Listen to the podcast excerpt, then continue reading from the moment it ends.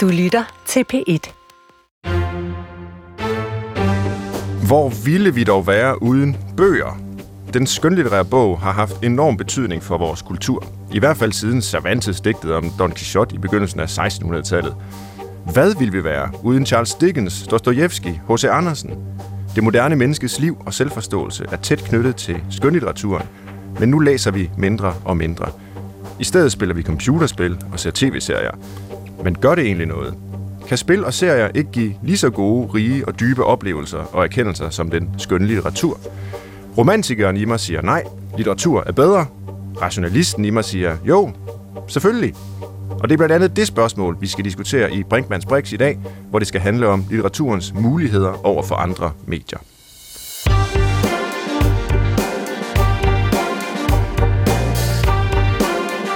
Hver femte dansker har ikke læst en bog i et år. Tendensen til at læse har angiveligt længe været for nedadgående, og til gengæld ser vi flere og flere tv-serier. Men en del forskning tyder efterhånden på, at skønlitteraturen kan noget vigtigt med hensyn til at udvide vores erfaringsrum, udvikle vores empati og simpelthen give velvære i en ellers hektisk tid.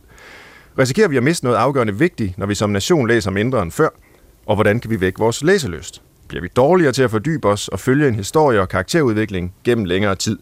Eller kan de populære tv-serier på både danske tv-kanaler og udenlandske streamingtjenester noget af det samme? Jeg har løbende den her diskussion med især et af mine børn, som mener, at jeg har et stærkt romantiserende forhold til litteraturen. Bare fordi det har givet mig så meget, både som barn og voksen, så betyder det jo ikke, at det nødvendigvis er noget for ham. Han vil hellere læse faglitteratur og se Game of Thrones for eksempel. Jeg er spændt på, om mine gæster i dag vil give mig eller min søn ret. Det er et ret øh, afgørende spørgsmål for mig, så jeg er rigtig glad for at have to eksperter med. Og den ene, det er Christiane Hauer, som øh, er forfatter og forsker ved Københavns Universitet. Velkommen til, Christiane. Tak. Du er aktuel med romanen Kattefugl og forsker i øvrigt i læsning og litteratur og fordybelse. Undersøger blandt andet, hvad der sker, når vi dybde læser. Ja. Så det øh, glæder mig til at høre mere om. Og min anden gæst er Tore Ryge Andersen, som er litteraturhistoriker på Aarhus Universitet. Velkommen også til dig, Tore. Tak. Og du har blandt andet skrevet en lille bog om serier i serien Tænkepauser, som er den her øh, glimrende øh, serie på, på Aarhus Universitetsforlag med med, med korte, øh, relativt let tilgængelige bøger om alle mulige øh, relevante emner, og, og du har så skrevet om serier. Og altså ikke kun om tv-serier, det er med, men også bredere om, om serier og deres historie. Ja, det er rigtigt.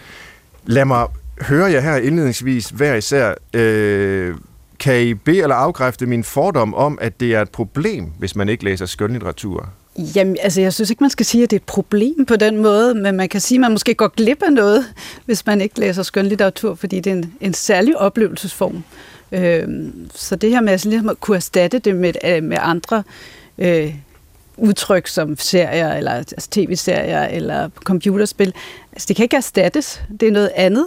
Men det kan jo godt være, at man ikke synes, man har brug for det i sit liv. Øh, og det er selvfølgelig en diskussion. Jeg kan ikke gå ind og sige, ligesom du har den diskussion med din søn, ja. øh, den, den, øh, den bliver nok ved og ved, øh, også de næste mange år frem. Men jeg tror, vi måske bliver mere og mere opmærksom på, øh, at, at litteraturen og også den her læseoplevelse med at sidde alene med en bog, måske også en papirbog, er en, en særlig oplevelse, der har en særlig værdi, som man selvfølgelig går glip af, hvis man ikke hvis man ikke gør det, altså hvis man gør, vælger at bruge sin tid på noget andet. Mm, og jeg leder jo så lidt, og det vil jeg gøre udsendelsen igennem, efter argumenter for, at jeg har ret, og sønnen tager fejl. Og, og nu siger du allerede lidt øh, på mit hold, at der er nogle særlige kvaliteter ved den skønlitterære læsning, som ikke findes andre steder. Og nu skal vi selvfølgelig have udfoldet det, øh, men, men kan du allerede nu øh, afsløre lidt, hvad det så er for nogle særlige kvaliteter, der ligger der i læsningen?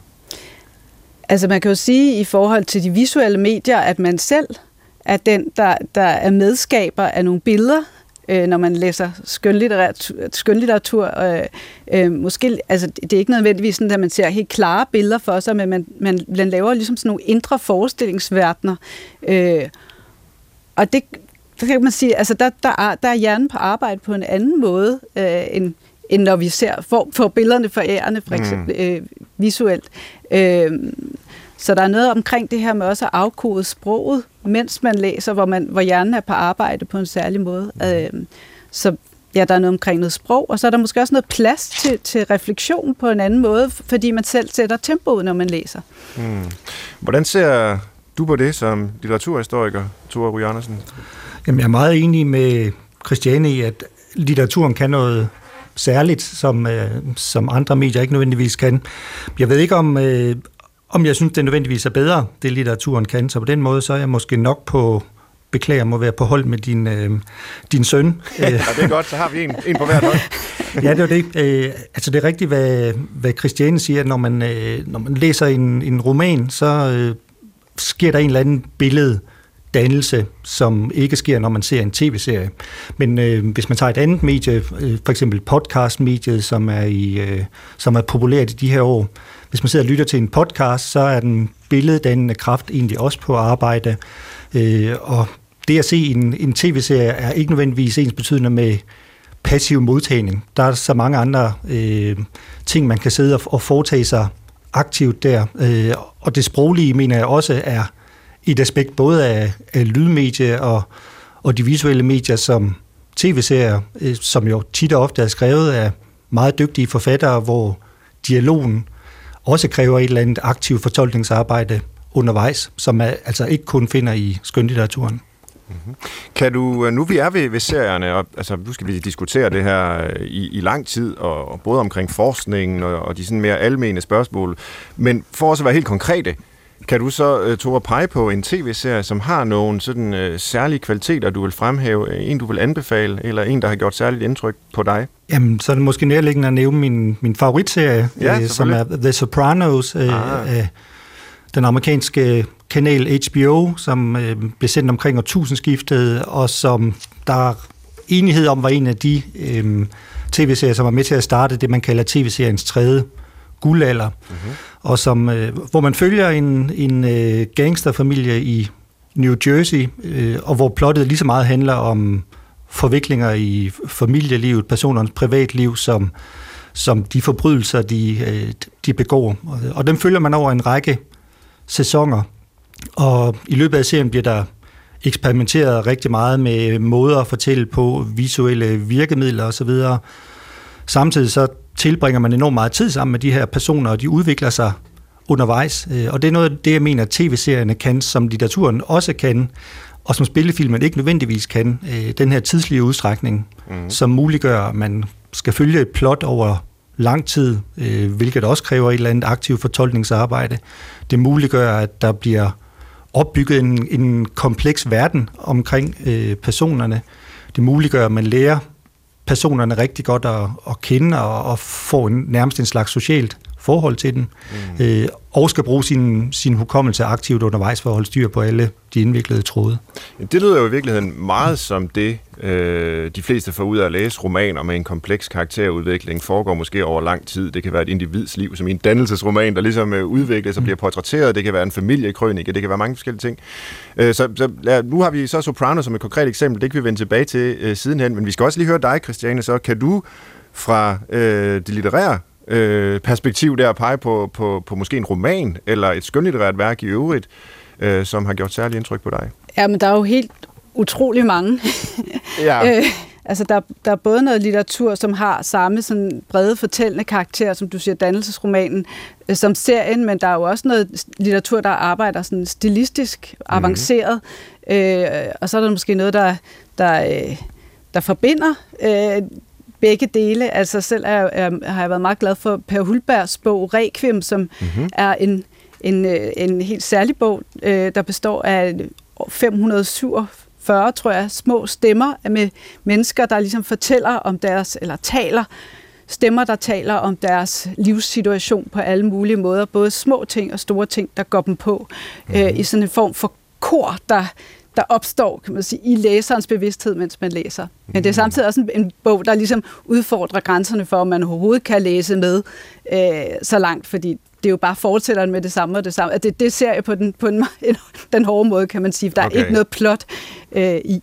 Øh, så i forhold til Sopranos, som øh, i sagens natur er for et bredt publikum, måske globalt, så er Per Hulbergs bog der for et smalt publikum, yeah. meget mere øh, lokalt øh, bestemt også. Så, så det er jo gode eksempler på, hvor hvor, hvor, hvor, hvor bred kulturen er med hensyn til de øh, produkter, vi, vi skaber og, og konsumerer som kulturforbrugere, hvis man kan tillade sig at sige det på den måde. Og det skal vi diskutere øh, udsendelsen igennem, og det gør vi ved først at interessere os for, for læsningen, som den foregår i skolen, og så for serier, som vi ser dem i, i tv-stuen.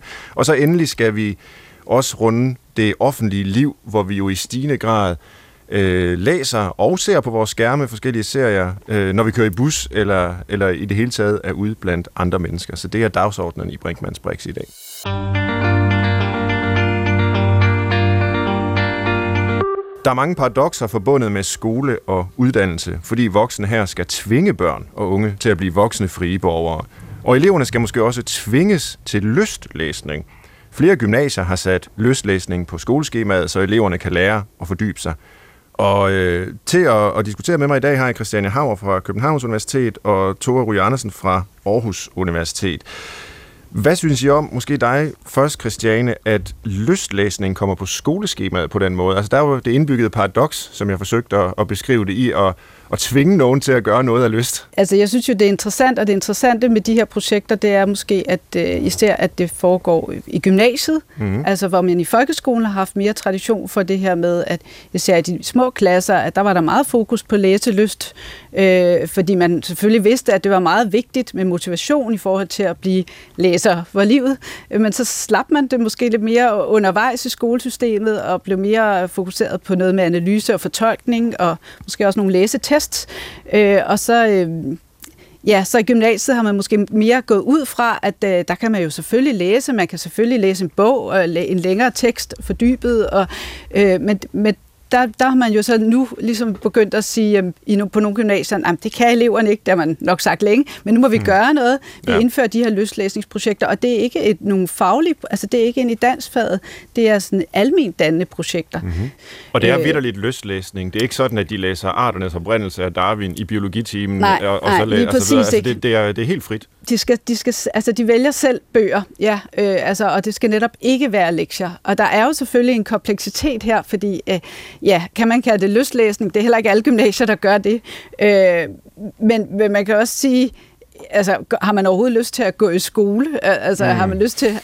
Altså, der var, ja, der var en lærer, der netop sagde, skulle vi så også have lyst matematik, ikke? Altså, ja. de fleste af os, vi, vi, vi synes, at fordybelse er noget positivt, men, øh, men der er også tit en modstand knyttet til den her fordybelse. Når vi skal ligesom ind i noget stof, eller ned i noget stof, så vil der være en modstand. Øh, øh, og, og den modstand oplever man måske også i stigende grad i forhold til læsning, øh, fordi der er så mange andre muligheder, der måske er lettere at gribe til. Og derfor er det så skolerne, tænker jeg, begynder sådan at tage konsekvensen, altså også på gymnasieniveau og sige, jamen, så må vi simpelthen rammesætte det her, øh, for vi ved, I har egentlig måske lyst til at læse bøger, men der er bare ikke plads i det her ungdomsliv, så vi, vi, vi, put, vi giver tid inde i skolen til at prøve at udforske den her øh, fordybede læseoplevelse. Mm-hmm. Hvordan lyder det øh, i dine ører, Tore? Er det noget, du øh, vil bakke op som litteraturhistoriker, at, at der er løslæsning i gymnasiet? Jeg har det lidt dobbelt med det, øh, altså ligesom det paradoks, du peger på, ikke? Øh, at, at man har en eller anden forestilling om, at man kan schema-sætte det, det lystbetonede. Altså når det så er sagt, øh, så er det rigtigt, som, som Christiane siger, at der er masser af medietilbud, når man øh, får fri, øh, og det kan godt være, at, at de øh, unge mennesker i stigende grad vælger nogle af, af de andre tilbud, der er. Jeg tænker også, at læsning er en, en vigtig evne at have i, i det moderne samfund. At man taler så meget om, at vi lever i en, i en billedkultur. Mm. Jeg vil hæve det, at vi stadigvæk i høj grad lever i en skriftkultur, og at både i moderne arbejdsliv og også for unge mennesker, så er det vigtigt at kunne, kunne begå sig og forholde sig kritisk til det, man, man læser, øh, for at kunne tage stilling til, hvad man bliver bombarderet med af enten fakes eller, eller real news på internettet. Øh, og der tror jeg, det at læse, øh, hvad enten det er ja, den systematiske, skolificerede læsning, man møder i, i dansktimerne, eller øh, det mere lystbetonede, hvor man læser lidt på kryds og tværs og læser usystematisk. Jeg tror, det er vigtigt at, at holde fast i det. Så, øh, så selvom jeg ikke er så nervøs for, som, øh, som vi snakkede om før, at, at folk også øh, ser tv-serier, fordi jeg også mener, at de repræsenterer en mulighed for fordybelse, så må jeg nok sige, et eller andet sted, så er der en lille konservativ del af mig, som synes, at det er okay, at man, at man har læsning på, øhm, på skemaet i skolen. Ja, og det, er jo, det er jo interessant det der, fordi jeg tror, at den konservatisme findes hos mange, og i hvert fald hos mig selv, Altså, jeg tror, de fleste, nu er jeg selv blevet far til en, der går i gymnasiet, og øh, jeg ved ikke, om der er løslæsning på skemaet på hans gymnasium, det tror jeg sådan set ikke. Men hvis der var, så vil jeg sige, øh, fedt, dejligt, at de giver rum til den slags øh, fri læsning, øh, mulighed for fordybelse der, uden distraktioner osv. Men hvis det havde været øh, lyst til tv-serier, der var projektet, øh, Øh, så var konservatismen nok kommet op i mig og sagde, jamen prøv at høre, han, han, han kan jo se tv-serier, når, han kommer hjem og, og, og ligge og, og streame det og se det på sin telefon eller et eller andet. Så det er vel udtryk for, at øh, uanset øh, hvordan vi vender og drejer det, så er der en asymmetri øh, altså øh, skønlitteraturen og, og de her tv-serier, hvor komplekse de end kan være osv., så, så er de ikke ligestillet.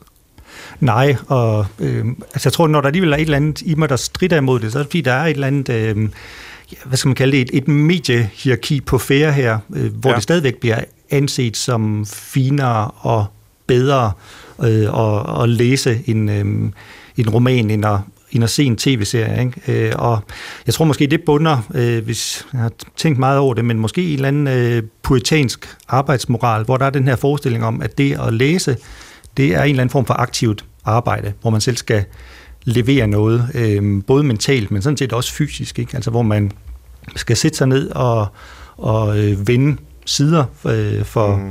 hver gang man, øh, man er nået til bunden af en højre side. Ikke? I modsætning til at, at tænde for en streamingtjeneste, hvor næste afsnit bare begynder i sig selv. Ikke? Så der er en eller anden forestilling, og jeg mener, den bunder i øh, historiske fordomme, måske snarere end hvordan tingene øh, reelt er skruet sammen, om at læsning er øh, finere, om det er godt for os. Ikke? Øh, ja.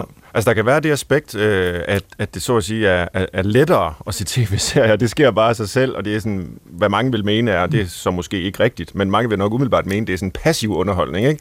Hvorimod læsning, det er, det er noget, man, man gør på en anden måde. Det er mentalt måske mere øh, anstrengende, og så er der den her protestantiske etik, der så siger, jamen så er det derfor finere.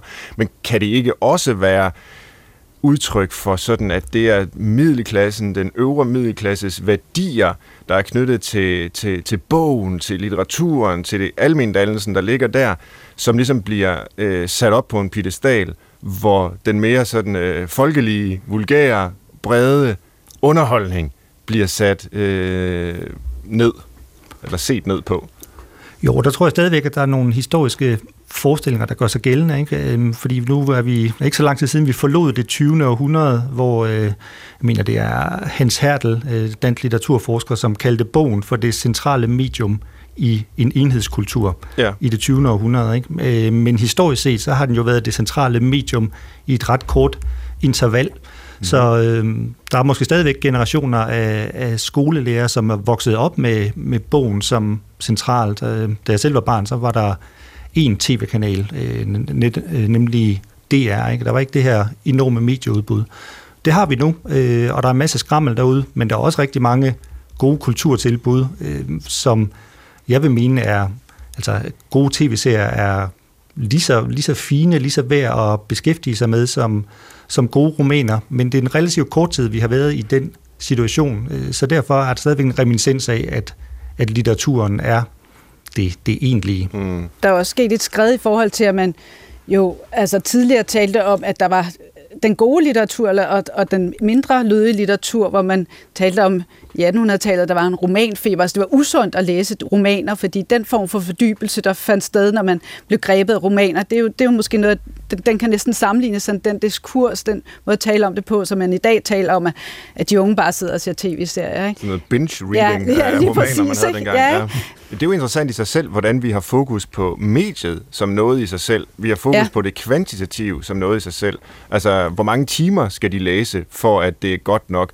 Øh, hvor hurtigt skal de læse? Det har vi jo også haft stor fokus på i, i, i folkeskolen, altså med PISA-undersøgelser osv., hvor de skal øh, kunne læse øh, tidligere og tidligere osv. Men vi har ikke rigtig haft diskussionen om mm, det kvalitative indhold. Hvad er det så, vi gerne vil have, at de læser? Ja, det må de så selv om, hvis det er løslæsning i gymnasiet. Ikke? Det kan være Fifty Shades of Grey, eller det kan være Per Hulbergs øh, Requiem for ja. så vidt. Ikke? Ja. Øh, bør vi ikke også kunne være normative? Øh, altså bare lige for at runde den her af med, med lystlæsning. Altså er enhver lyst til litteratur øh, legitim bare fordi det er en lyst til litteratur, øh, eller er det ikke ligesom øh, de voksnes opgave, lærernes opgave, forældres opgave, at, at lede de unge mennesker hen til noget god litteratur? Det tror jeg også, man har... Den, den diskussion har man jo for længst taget i, i skolesystemet. Mm. Ikke? Altså, det var jo ramaskrig mange steder, da man begyndte at læse Anders Sandblad i, uh, tilbage i, uh, i 70'erne, ikke? Altså, hvor der var den her lidt formynderiske holdning. Øh, Undervisningsministeriet har jo også for nogle år siden indført en, en kanon, som man gerne skal, skal igennem i løbet af undervisningen. Mm. Ja. Christiane, hvordan ville du have det, hvis øh, gymnasierne begyndte at indføre lyst tv-seriekigning. Øh, jeg går ud fra, at du synes, det var fedt, hvis alle læste, øh, fordi du fremhævede så den bog. nej, nej, nej, det, det mener jeg ikke. Okay. Altså. men, men, men, men det er jo i hvert fald altså, god øh, litteratur, høj kvalitet, anerkendt osv., men ville det være fedt, hvis de sad så Sopranos i gymnasiet? Det ville det også være. Ja. Altså, men jeg tror, de har lettere adgang til at gøre det derhjemme, kan man sige det sådan. Altså, jeg mm. tror netop, fordi bogmediet måske er lidt trængt, hvis vi gerne vil have det som et medie, altså, og ja, have den, den aktivitet at læse. Øh, og, og også, altså det er måske sværere for at rammesætte den her fordybede situation, læsesituation, end det er øh, også at streame tv-serier. Altså på den måde er der måske der er simpelthen lettere adgang måske også faktisk til at finde en kvalitets-tv-serie, end, end, øh, end til at faktisk at, at finde en bog. Selvfølgelig kan man også streame en bog, men så, så skal man så læ- e-læse den. Og sådan. Altså, der er mange det, jeg, jeg tænker, det er sådan mere kompliceret, det der med mediet i forhold til, til, øh, til indholdet, kvaliteten af, af, af, af det, man læser.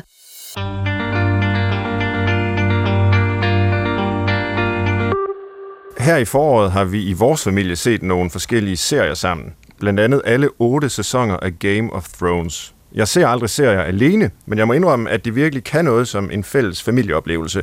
Man får et fælles erfaringsrum at henvise til og tale om, og det synes jeg er sværere at opnå med bøger, medmindre selvfølgelig man læser højt. Så jeg er blevet meget gladere for serier, end jeg var før, og jeg er fristet til at mene, at der måske endda er et stort dannelsespotentiale i dem. Og det vil jeg gerne høre, hvad I siger til. Og øh, Christiane, du ser ikke serier rigtig, vel? Jeg har svært ved faktisk at holde fokus på tv-mediet i det hele taget, og også på det her med at få sat en, Ja, at blive ved med at se den her serie. Ja. Altså, det, det er ret absurd, men det, det Har det altid er. været sådan, øh, altså ikke fordi vi skal tale ud fra egen navle hele tiden, men, men det, det, er bare en, det er der ikke så mange, øh, der siger det der. Altså, har du altid haft svært ved at fastholde Nej, ja, ja, jeg tror, jeg er ikke så interesseret i det der visuelle, og det er jo nok også derfor, jeg øh, er, er meget mit liv er gået med at være optaget af bøger og mm. skrivning og læsning, øh, eller jeg måske optaget det på en anden måde. Øh, men jeg kan sagtens se... Øh, potentialerne i det. Og, og jeg vil sige, når jeg så ser øh, tv-serier, så gør jeg det også med min familie, fordi det netop har den der... Øh, det, som du selv taler om, det her med, at det, det er sådan et, noget, man kan gøre som et fælles rum. Mm. Og, øh, og igen vil jeg så sige, at det, det handler ikke om, at vi skal sige, at det er så bedre, end at sidde alene og læse den her bog øh, måske en papirbog, måske et, et, alene i et hjørne, hvor døren er lukket til alle andre, men det er bare forskellige måder øh, at, at have æstetiske oplevelser på, øh, og, øh, altså, ja, som har hver deres kvalitet og værdi, øh, og nogle har måske mere have smag for det ene, og nogen for det andet. Og måske skal vi også tænke i at balancere det i vores eget liv, så vi i nogle perioder har behov for at trække os tilbage med bogen i hjørnet, og, og i andre perioder har, har stor glæde af at sidde med familien og se tv-serier. Tore Ry Andersen, er, er det bare mig, der har øh, oplevelsen af, at der virkelig er sket en forandring i, hvad der øh, Øh, giver os identitet af kulturforbrug, øh, hvad vi opfatter som, som, som dannende og, og væsentligt. Altså for, for 10-15 år siden, så spurgte vi hinanden, hvad læser du, hvis man ellers øh, ligesom havde den slags samtaler. Øh, man var måske defineret i høj grad af sin bogreol, på godt og ondt.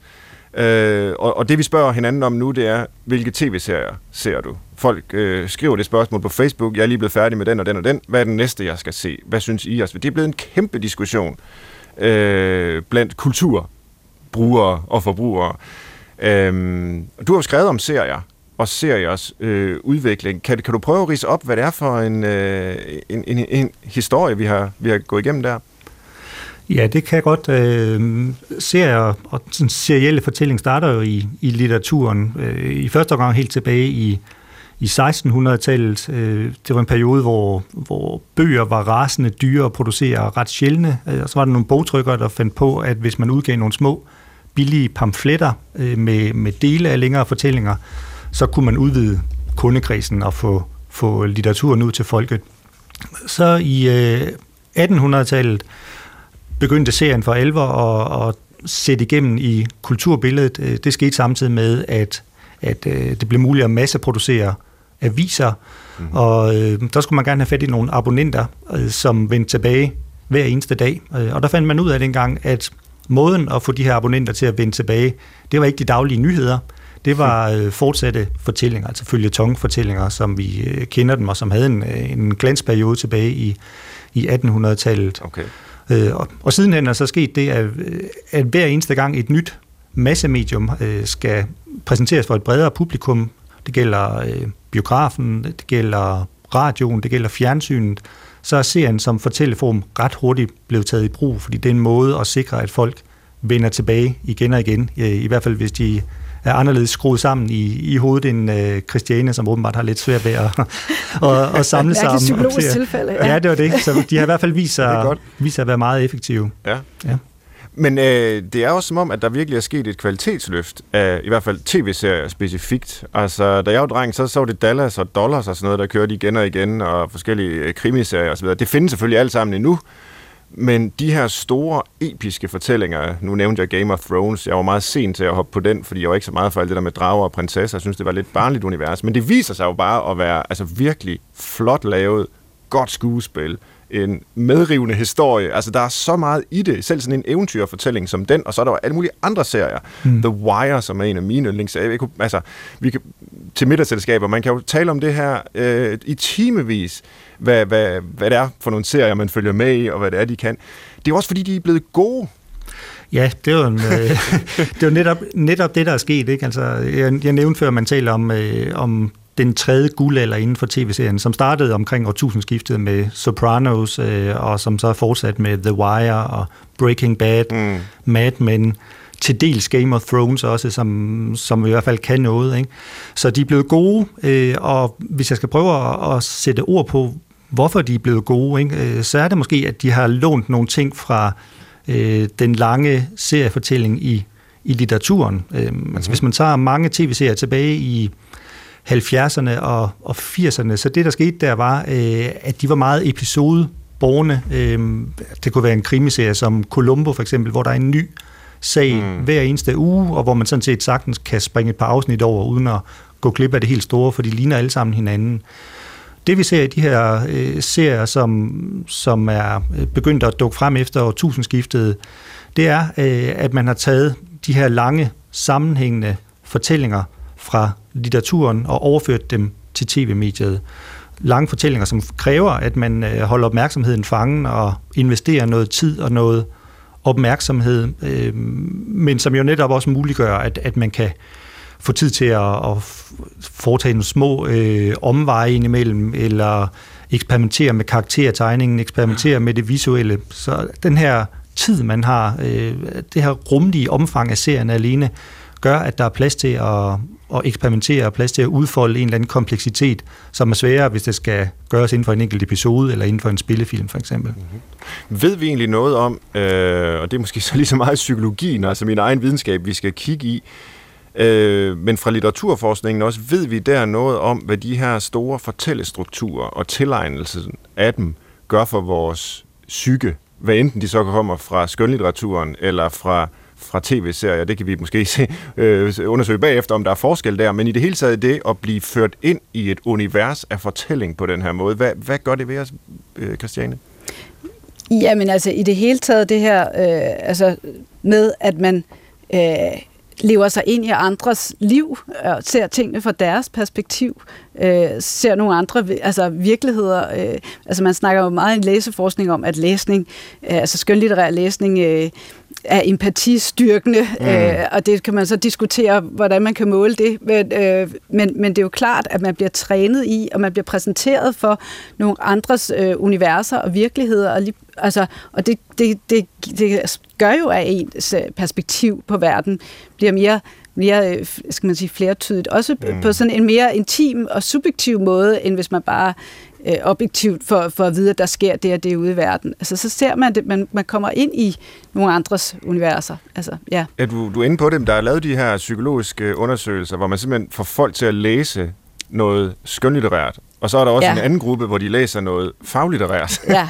og så sammenligner man de to øh, grupper på sådan nogle øh, test for blandt andet det, der hedder Theory of Mind, ja. altså hvor, ja, hvor god man er til at leve sig ind i andre menneskers bevidsthedsliv. Øh, øh, i sig selv, kan man sige, en diskutabel teori og, og en, ja. en, en, en diskutabel metode. Og, øh, men, men, men de har rent faktisk fundet, og det har så været svært at, at, at ligesom, replicere, som det hedder, altså ligesom gøre igen. Men, men i nogle af de her studier, der har de rent faktisk fundet, at der er en signifikant forskel, forstået ja. på den måde, at det faktisk specifikt er skønlitteratur, der giver øh, en bedre forståelse af andre menneskers øh, sindstilstande og, og indre liv og sådan noget. Ja. Og, og, og faglitteraturen kan ikke nå op på det. Så det er ikke nok at læse aviser, det er ikke nok at læse encyklopædier osv.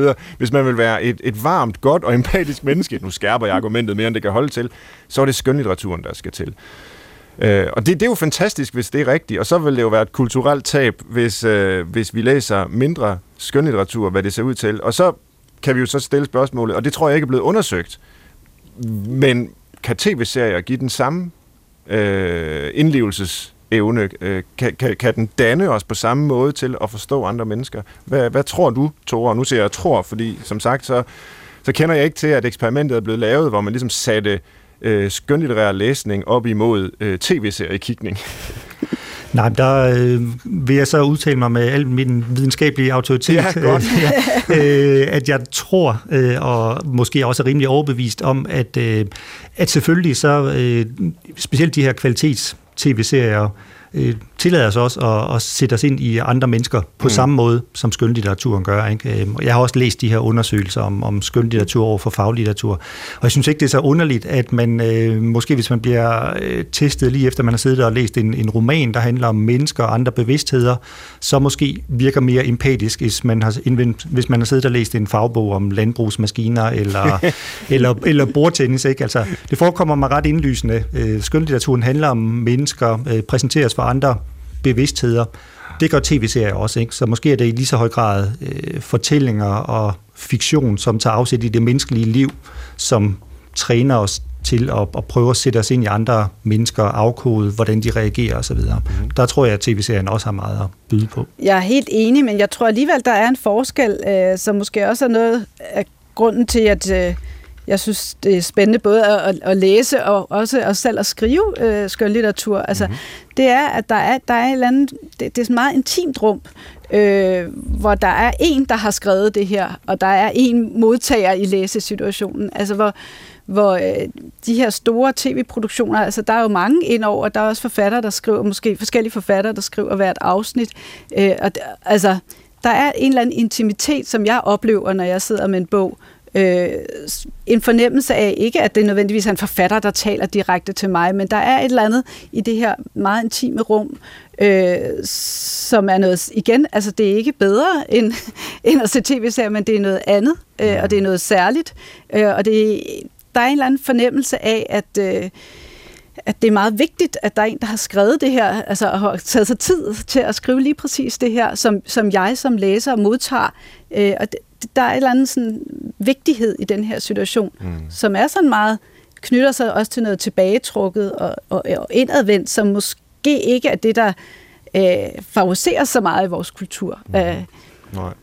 Og et af så de psykologiske aspekter af at læse, hvor der måske er nogle øh, ting, som øh, fordybelsen gennem læsningen kan, som, som måske, måske ikke er vanskelig at opnå med tv-serier, men der er jo også den mere sådan, kulturhistoriske betydning af litteraturen, ikke mindst for vores del af verden, hvor bogtrykkerkunsten er opfundet, hvor vi har øh, episk dækning tilbage fra Homer, vi har øh, Cervantes, som skriver en af de første romaner, vi har Petrarca, der laver lyrik, og altså Shakespeare, der skriver drama, og, og Tolstoy og alle mulige russere, som kan, kan skrive psykologiske fortællinger frem osv.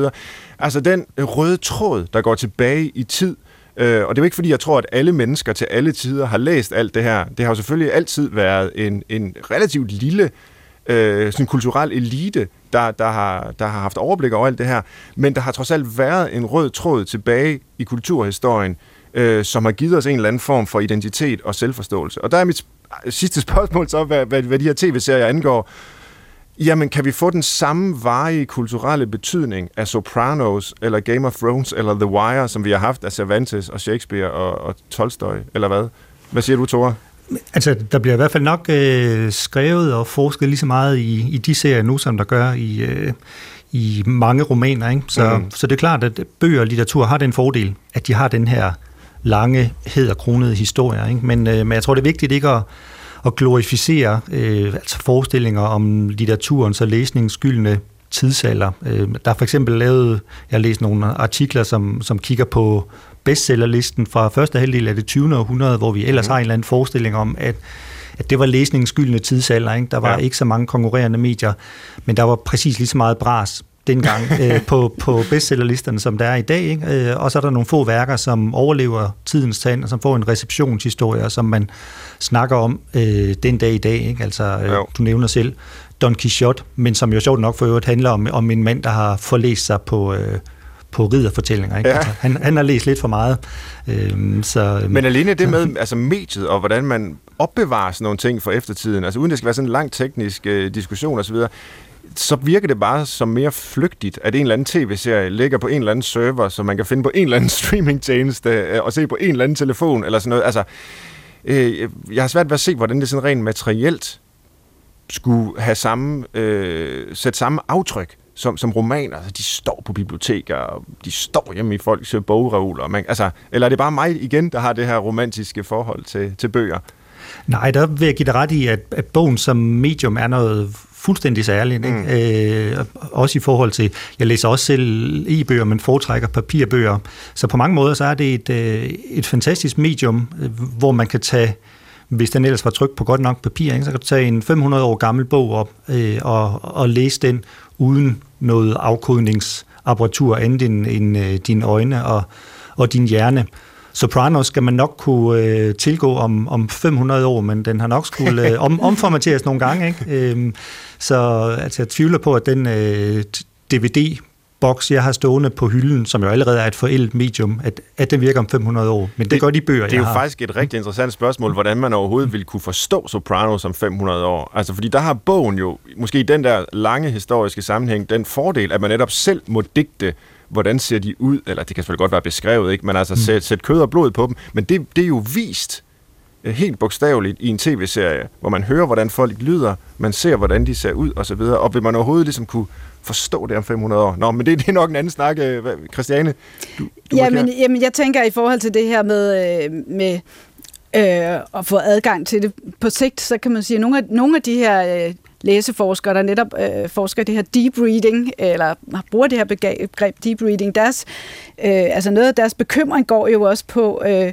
det her med, jamen vil vi overhovedet være i stand til at kunne at kunne altså, afku, altså simpelthen, eller sætte os ned og læse et længere stykke tekst mm. øh, om 500 år? Eller vil vi være så trænet i ligesom at, at læse korte tekstbid og hoppe rundt, og, og altså, vil vi overhovedet kunne, kunne læse det lange argument eller den lange bog? Ikke? Og det er, jo, det er jo noget af argumentationen også ind i de her lystlæsningsprojekter i skolerne, at øh, jamen, det her med at kunne læse den lange sammenhængende skrift, fordi at man ellers øh, måske i høj grad læser mere skannende og skimmende og små tekstbider, øh, kombineret med alt muligt andet. Øh, det er ikke sådan, at jeg, at jeg er helt ubetinget enig. Altså, jeg synes, det, det, men, men jeg vil bare sådan sige, at det er et argument øh, i, i den her sammenhæng, ikke, i forhold til det her deep reading. Øh, at det er noget, der skal trænes. Det er noget, der kan... Altså Marianne Wolf, som er en af de her fortaler for det her deep reading-begreb, hun er jo op, oprindelig øh, forsker i øh, læsevanskeligheder, altså ordblinde, der har problemer med at læse. Og man kan sige, hende, hun har været meget optaget af det her med det digitale øh, om, om, man siger, om vi udvikler, kunne man nærmest sige, om vi i fremtiden vil kunne udvikle alle sammen øh, læsevanskeligheder i forhold til at kunne læse langt, simpelthen. Mm. Øh, hvis der ikke bliver trænet specifikt i det også.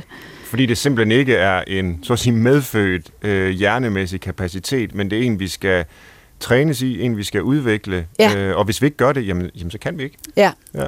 og der kan man jo sige, at selvom man også kan sige, at vi har også, vi har også indsocialiseret til overhovedet at kunne følge med i en film eller en tv-serie, der er klippet på en særlig måde, øh, så har vi alligevel, altså det mundtlige sprog har vi, har vi mere primær adgang til, og, vi, og, og også billeder, altså som vi ser på skærmen. Mm. Øh, altså det, det, er, der, det er jo en krævende aktivitet at mm. holde fokus på en længere sammenhængende tekst.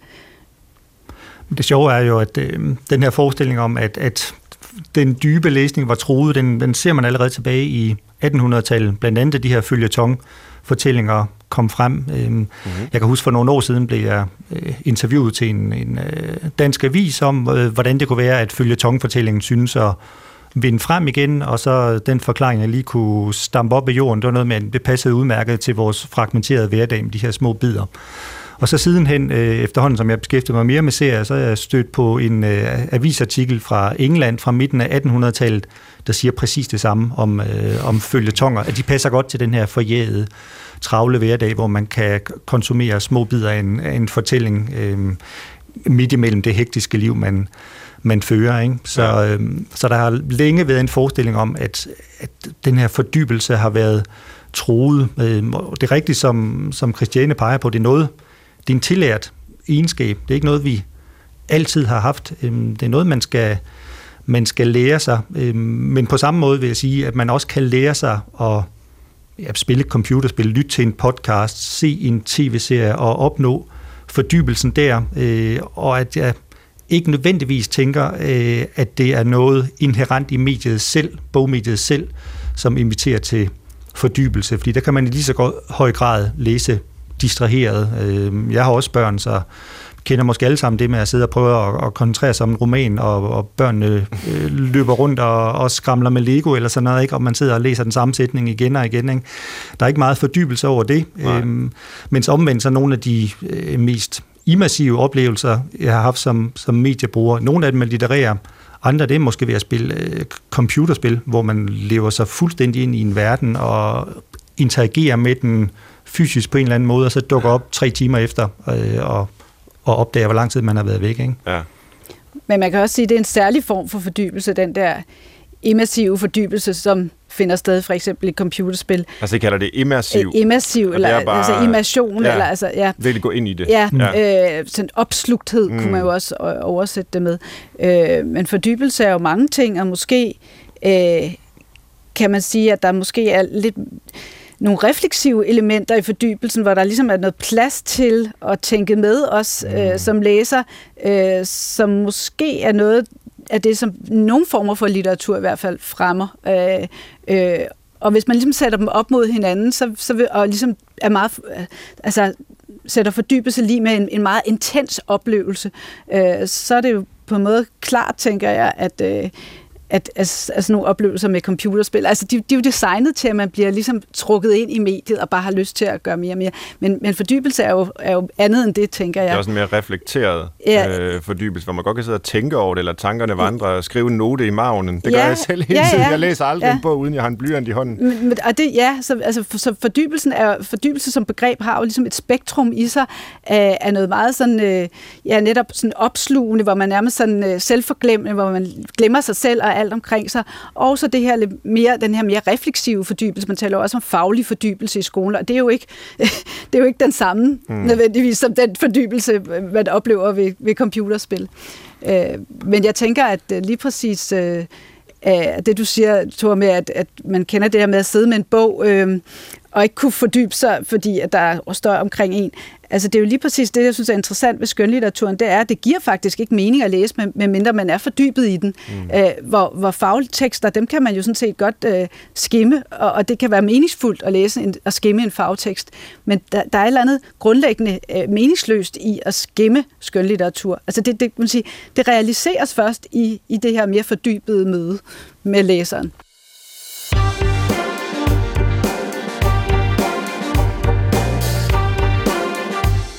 Vi har nu diskuteret både øh, læsning i skolen og det med at se serier hjemme i stuen sammen med familien for eksempel. Men hvad med vores offentlige liv i byen eller når vi kører i bus? Her sidder vi jo stadig ofte og, og ja, fordyber os i vores telefoner og glemmer tid og sted. Men er det egentlig en ægte form for fordybelse, man opnår der, hvad enten man så er på Facebook, ser en serie eller læser en e-bog? eller er det bare en mere overfladisk form for tidsfordriv? Øh, og jeg har jo øh, Christiane Hauer fra Københavns Universitet og Tore Ryge Andersen fra Aarhus Universitet, øh, som begge er naturforskere med mig. Og hvad siger I til det? Øh, Christiane først, er der egentlig fordybelse i digital læsning? Kan der være det, eller er det sværere end med en papirbog? Uh, altså det, det vil nogle læseforskere jo mene, altså ja. altså sådan en som Marion Wolf, som jeg nævnte ja. før, som har været meget optaget af det her med børn og, og digital læsning. Altså hun siger, det, det er mere udfordrende uh, på, di, på digitale enheder, ikke? Men, men jeg tror noget af det, som er en rigtig vigtig faktor her, det er jo det her med, at uh, at en computer eller en mobiltelefon, det, det er jo ikke bare et læsemedie, og vi snakkede om før, at bogen var noget helt særligt, fordi, altså en fysiske bog, fordi man ligesom kan tage den med sig i tasken, øh, også øh, gennem århundrederne, mm. øh, og tage den op og læse i den, og den er ligesom sluttet i sig selv. Øh, og det er øh, mobiltelefonen jo ikke, så man kan sådan set lynhurtigt sappe fra, øh, fra verdenslitteraturen til en mm. sms til et eller andet computerspil eller øh, telefonspil, så man, altså der er sådan en en grænseløshed her, som gør, at man også øh, lettere kan blive forstyrret, og også hele tiden altså folk kan få notifikationer af det, som øh, øh, sociologen Annette Prink kalder, hun har sådan et begreb, der hedder upline, altså man er optional line, altså det vil sige, at man, man ligesom hele tiden er potentielt i, i, i mulig kontakt med alle mulige, øh, og, og kan hele tiden forstyrres potentielt. Man udsætter sig på en eller anden måde for det, når man har mobilen i hånden. Det her, det er vel relativt bedre Øh, undersøgt og beskrevet, end det vi var inde på før. Altså hvor der er sådan nogle lidt øh, måske spekulative konklusioner om, at ens empati og indlevelse i andre menneskers øh, psyke bliver fremmet mere af skønlitteratur osv. Det, er, det, det ved vi måske ikke helt. Men ved vi ikke relativt meget om, at man husker bedre, hvad man læser i papirbøger, end på nettet, digitalt for eksempel. Øh, man tilegner sig det bedre. Øh, øh, fordybelsen er større, når det er en, øh, en papirbog? Eller er det bare mig igen, der romantiserer det? Jeg synes, jeg har læst mange af den slags undersøgelser jo, efterhånden. Der, der er øh, læseforskere som øh, Naomi Barron fra USA og Anne Mange fra Norge, der har lavet sådan nogle undersøgelser. Ja. Øh, jeg vil nok pege på, øh, igen med al den videnskabelige autoritet, jeg kan, kan mønstre. Jeg tror blandt andet, det har noget at gøre med, øh, at vi har haft 500 år til at vende os til at læse i bøger, øh, og vi har haft 10 år måske til at vende os til at, at læse på digitale medier. Mm-hmm. Og øh, det er noget, man skal lære. Det er noget, der kræver tilvænding. Det er rigtigt, som Christiane siger, at en smartphone, i hvert fald hvis man lader være med at slå notifikationer fra, så er den jo på mange måder et fantastisk apparat. Øh, et apparat, der kræver disciplin, øh, fordi det design til at, at fastholde vores opmærksomhed. Ikke? Men man har muligheder for at, at slå de her notifikationer fra. Øhm, så findes der også det, der hedder dedikerede e-bogslæsere, altså hvor man ikke kan andet end at læse e-bøger på den. Øh, jeg fik selv en, en Kindle i julegave, som jeg er ganske glad for. Den, man kan ikke andet end at, at læse på den. Øh, og min egen subjektive oplevelse, det er, at når man sidder og, og læser nok, hvis, hvis bogen er god nok, så forsvinder mediet for en, så bliver det usynligt, øh, og så den her fordybelse kommer faktisk øh, af, af sig selv, øh, og okay. jeg tror, jo mere jeg, jeg vender mig til at bruge den, jo mere vil mediet forsvinde for mig. Øh, altså hvor bogmediet har en eller anden selvfølgelighed over sig. Det har de her medier ikke endnu, fordi vi har haft dem så kort tid. Og nogle af dem øh, prøver at, at forstyrre os, medmindre vi aktivt går ind og, og slår nogle notifikationer fra og det er jo selvfølgelig rigtigt, vi har haft bogmediet i hundredvis af år, og vi har kun haft uh, smartphones i, uh, ja, i et år 10 eller deromkring, måske lidt mere. Men, uh, men, men for det enkelte menneske, der, der lever nu, og, og, og, og måske er barn i dag og skal vokse op, jamen der har telefonen jo været der altid, eller iPad'en, eller øh, computerskærmen, eller hvad det nu er. Så kan man ikke sige, at du siger, at vi har haft 500 år til at vende os til at læse bøger, mm. øh, men, men, det, det er jo for, for, for menneskeheden som sådan, for, for det enkelte menneske, jamen der er det vel egentlig lige, ligegyldigt, fordi der skal man jo alligevel lære det øh, forfra, kan man sige, og der har man vel netop tilegnet sig det digitale allerede, eller hvad? Ja, men hvis, øh, hvis jeg nu bare tager mig selv, der er 48 år, ikke, øh, ja. og, og ser på mit læseliv, så er det stadigvæk langt størstedelen af mit læseliv, som er, er foregået med papirbøger. Mm. Derfor foretrækker jeg også øh, papirbøger stadigvæk, selvom de andre muligheder er kommet til. Men jo, øh, det er rigtigt, altså for, for såkaldt digitalt indfødte. Så, ja, det kalder man dem jo. Ja, det gør Måske det lidt misvisende. Men... Ja, men, øh, men der der vil øh, telefonen, smartphone for dem være øh, en lige så naturlig del af deres hverdag som, som bogen, øh, og den er designet til at fastholde vores opmærksomhed, så jeg tror, det er vigtigt, øh, som man jo også i stigende grad er opmærksom på i, i skolerne, og, og sætte sådan noget som digital dannelse på dagsordenen. Øh, altså, hvordan, hvordan skal man bruge de her telefoner? Hvad, hvad vil de egentlig gerne have af vores opmærksomhed? Hvordan kan vi prøve at stride imod det øh, på en eller anden reflekteret måde? Ikke? Og der, og der, ja, jeg tænker også, at altså, det, hvis vi gerne vil have den her fordybelse, så skal vi blive måske mere skarpe på, hvordan vi kan rammesætte de her fordybede situationer. Og netop, som du siger, jamen, så må vi slå notifikationerne fra, men og det er måske noget, vi skal have lært, fordi altså, det er ikke noget, man kan regne med, at man bliver født til at gøre. Det er noget, vi skal tillære os, øh, og det er jo det er jo så også en idé, at de der lystlæsningsprojekter jo også, er jo også nogle projekter, der handler om at, at, at slukke telefonerne og, og sidde og læse papirbøger, for måske at sige, nu prøver vi. Og det er ikke fordi papir er bedre end skærm, det er måske netop fordi papiret bliver det her afgrænsede medium, som, øh, hvor det ikke, ikke er så let at gøre noget andet. Mm. Øh. Det kunne vel også godt være, at papir er bedre end skærm? Altså, altså det, at, der jo det, det ikke nogle... kun handler om, om tilvænding, ja. eller altså det, at vi er øh, væsener, der har kroppe, mm. og det taktile, at vi føler siderne, at vi kan skrive i siderne, lave æselører på siderne, sidder med den i hånden og mærker en tyngde, at det ikke bare er ligegyldige kvaliteter ved, ved mediet, men en helt essentiel del af det at tilegne sig en fortælling. Altså, vi også læser, så at sige, med kroppen, og ikke kun med øjnene og hjernen, eller... Jo, øh, det, er, det er jeg sikker på, at der er noget om. Øh, og der er jo interessant nok også lavet nogle undersøgelser øh, igen af digital læsning, som viser, at øh, fortællinger, som man skal interagere med, hvor man skal swipe eller foretage nogle valg undervejs for at komme videre, dem husker man bedre end dem, som bare er mhm. tekst på, på skærm. Ikke? Så det her, den her kropslige oplevelse er en del af det. Øh, og og den får man jo med, med øh, papirbøger, og også den her fornemmelse af, at både man kan huske, hvor på siden man har læst noget, om det var øverste venstre hjørne, mm. og vægten, som bliver flyttet fra højre hånd til venstre hånd, jo mere man, man kommer frem. Ikke? Så, så, men, men papir i sig selv, øh, altså ved jeg ikke, de her forestillinger om, at det automatisk resulterer i en eller anden fordybelse. Øh, der er en amerikansk litteratur- og medieforsker, der hedder N. Catherine Hale, som også skældner mellem, øh, hvad hun kalder deep attention og, og hyperattention. Øh, deep attention, det er det, der hedder papirbogen, papirlitteraturen til, og hyperattention, det er den her fragmenterede bevidsthed i den moderne tidsalder. Men hendes øh, eksempel på, på værker, som krævede deep attention, det er sjovt nok øh, Charles Dickens romaner. Øh, og hvis mhm. man så går tilbage og ser på, hvordan de oprindelige udkom, så udkom de måske i aviser på papirform, ganske vist ja, men øh, ude mm. siden, så var der jo reklamer for hårtonic, eller øh, læserbreve, eller hvad ved jeg. Ikke? Så der var ting der også, som trak vores opmærksomhed væk fra, fra selve fortællingen. På samme måde, øh, måske ikke helt så insisterende, men alligevel noget, der tilsvarer øh, det, som smartphonen gør. Så, øh, så allerede dengang var der også andre ting, der gerne vil have vores opmærksomhed. Øh, og når man sidder og læser en, en papirbog, altså omverdenen er jo aldrig længere væk, end at man lige kigger op.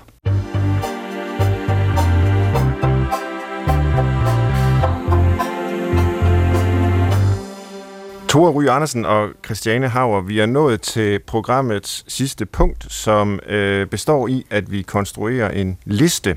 Og nu har vi talt om, øh, om læsning, om fordybelse, lystlæsning, vi har også talt om, om tv-serier osv. Men jeg kunne godt tænke mig, at vi prøvet at formulere, øh, primært selvfølgelig med input fra jer som eksperter, tre råd til at ødelægge børnenes læseoplevelse. Det er jo så at vende den på hovedet og, og lave den paradoxalt.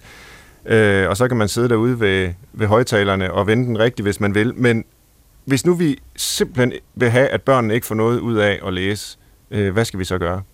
Har I et bud på inputs til sådan en liste der? Vi kan, skriver jeg ned. Vi kan blandt andet fortælle dem, øh, hvor godt læsning er for dem. Ikke? Altså det, vi har snakket om, de her, at, så, ja. at det er lige så sundt som levertræn. Ikke? Ja. Øhm, vi skal prædike for dem. Ja. ja. Uha, det, det, nu, det, nu altså jeg tænker øh, på en anden ting, og det er det her med øh, læsning på tid, altså som også er noget, der, der er fokus på i skolen, det her med, at man skal kunne læse forholdsvis hurtigt og flydende, altså der har, det har der været meget fokus på, så jeg tænker, ja. hvis man... Øh, hvis man nu altså, sagde til sine børn, du skal læse øh, så så mange sider på, på så så lang ah. tid, altså så man øvede deres hastighed. Øh, ja. Du skal jo hastighed. Fokusere på hastigheden. Ja.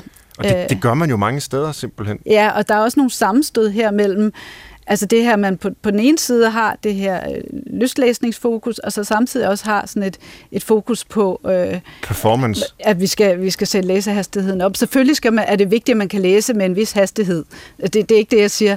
Øh, men, men, men man kan nærmest sådan finde, at der ligesom står sammen i klasserummet, altså t- noget testning af noget læsehastighed, sammen med, at vi skal snakke om vigtigheden af litteratur. Ja. Det sammenstød der, det er jo, det er jo interessant.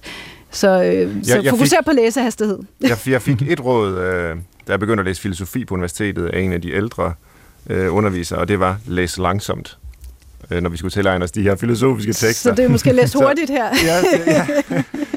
Det var to. Øh, så tror jeg at, også, øh, at jeg vil insistere på, at mine børn skulle læse de bøger, jeg selv læste, da jeg var barn. ja. Øh, for eksempel de fem bøgerne. Gør som, som så, far og mor. Ja, de, de, Enid Blytons de fem bøger, som jeg så har insisteret på at læse højt for mine børn, og som ikke har overlevet tidens tand ja. særlig godt. I har i sjælden grad formået at spide lige præcis øh, det, jeg gør, som øh, det, der ødelægger børnenes læseoplevelse, hvor min øh, intention med det jo sådan set er den stik modsatte. Så jeg har i hvert fald fået noget at tænke over. Jeg håber, at lytterne har fået noget at tænke over. Øh, tak til jer begge to, øh, Christiane Hauer og Tore øh, Ry Andersen. Det har været spændende at høre jeres arbejde. Jeg håber, at jeg har inspireret nogen til øh, at læse selv og se nogle tv-serier. Tak fordi I lyttede med, og tak fordi I var med som gæster. Øh, tak til Maja Hall som tilrettelag, til Dan Grønbæk, som stod for teknikken i dag. Øh, man kan downloade programmet og, eller streame det som podcast. Man kan også skrive til os på brinkmansbrix.dr.dk Det var alt, hvad vi nåede. Jeg håber, vi lyttes ved i næste uge. Tak for nu.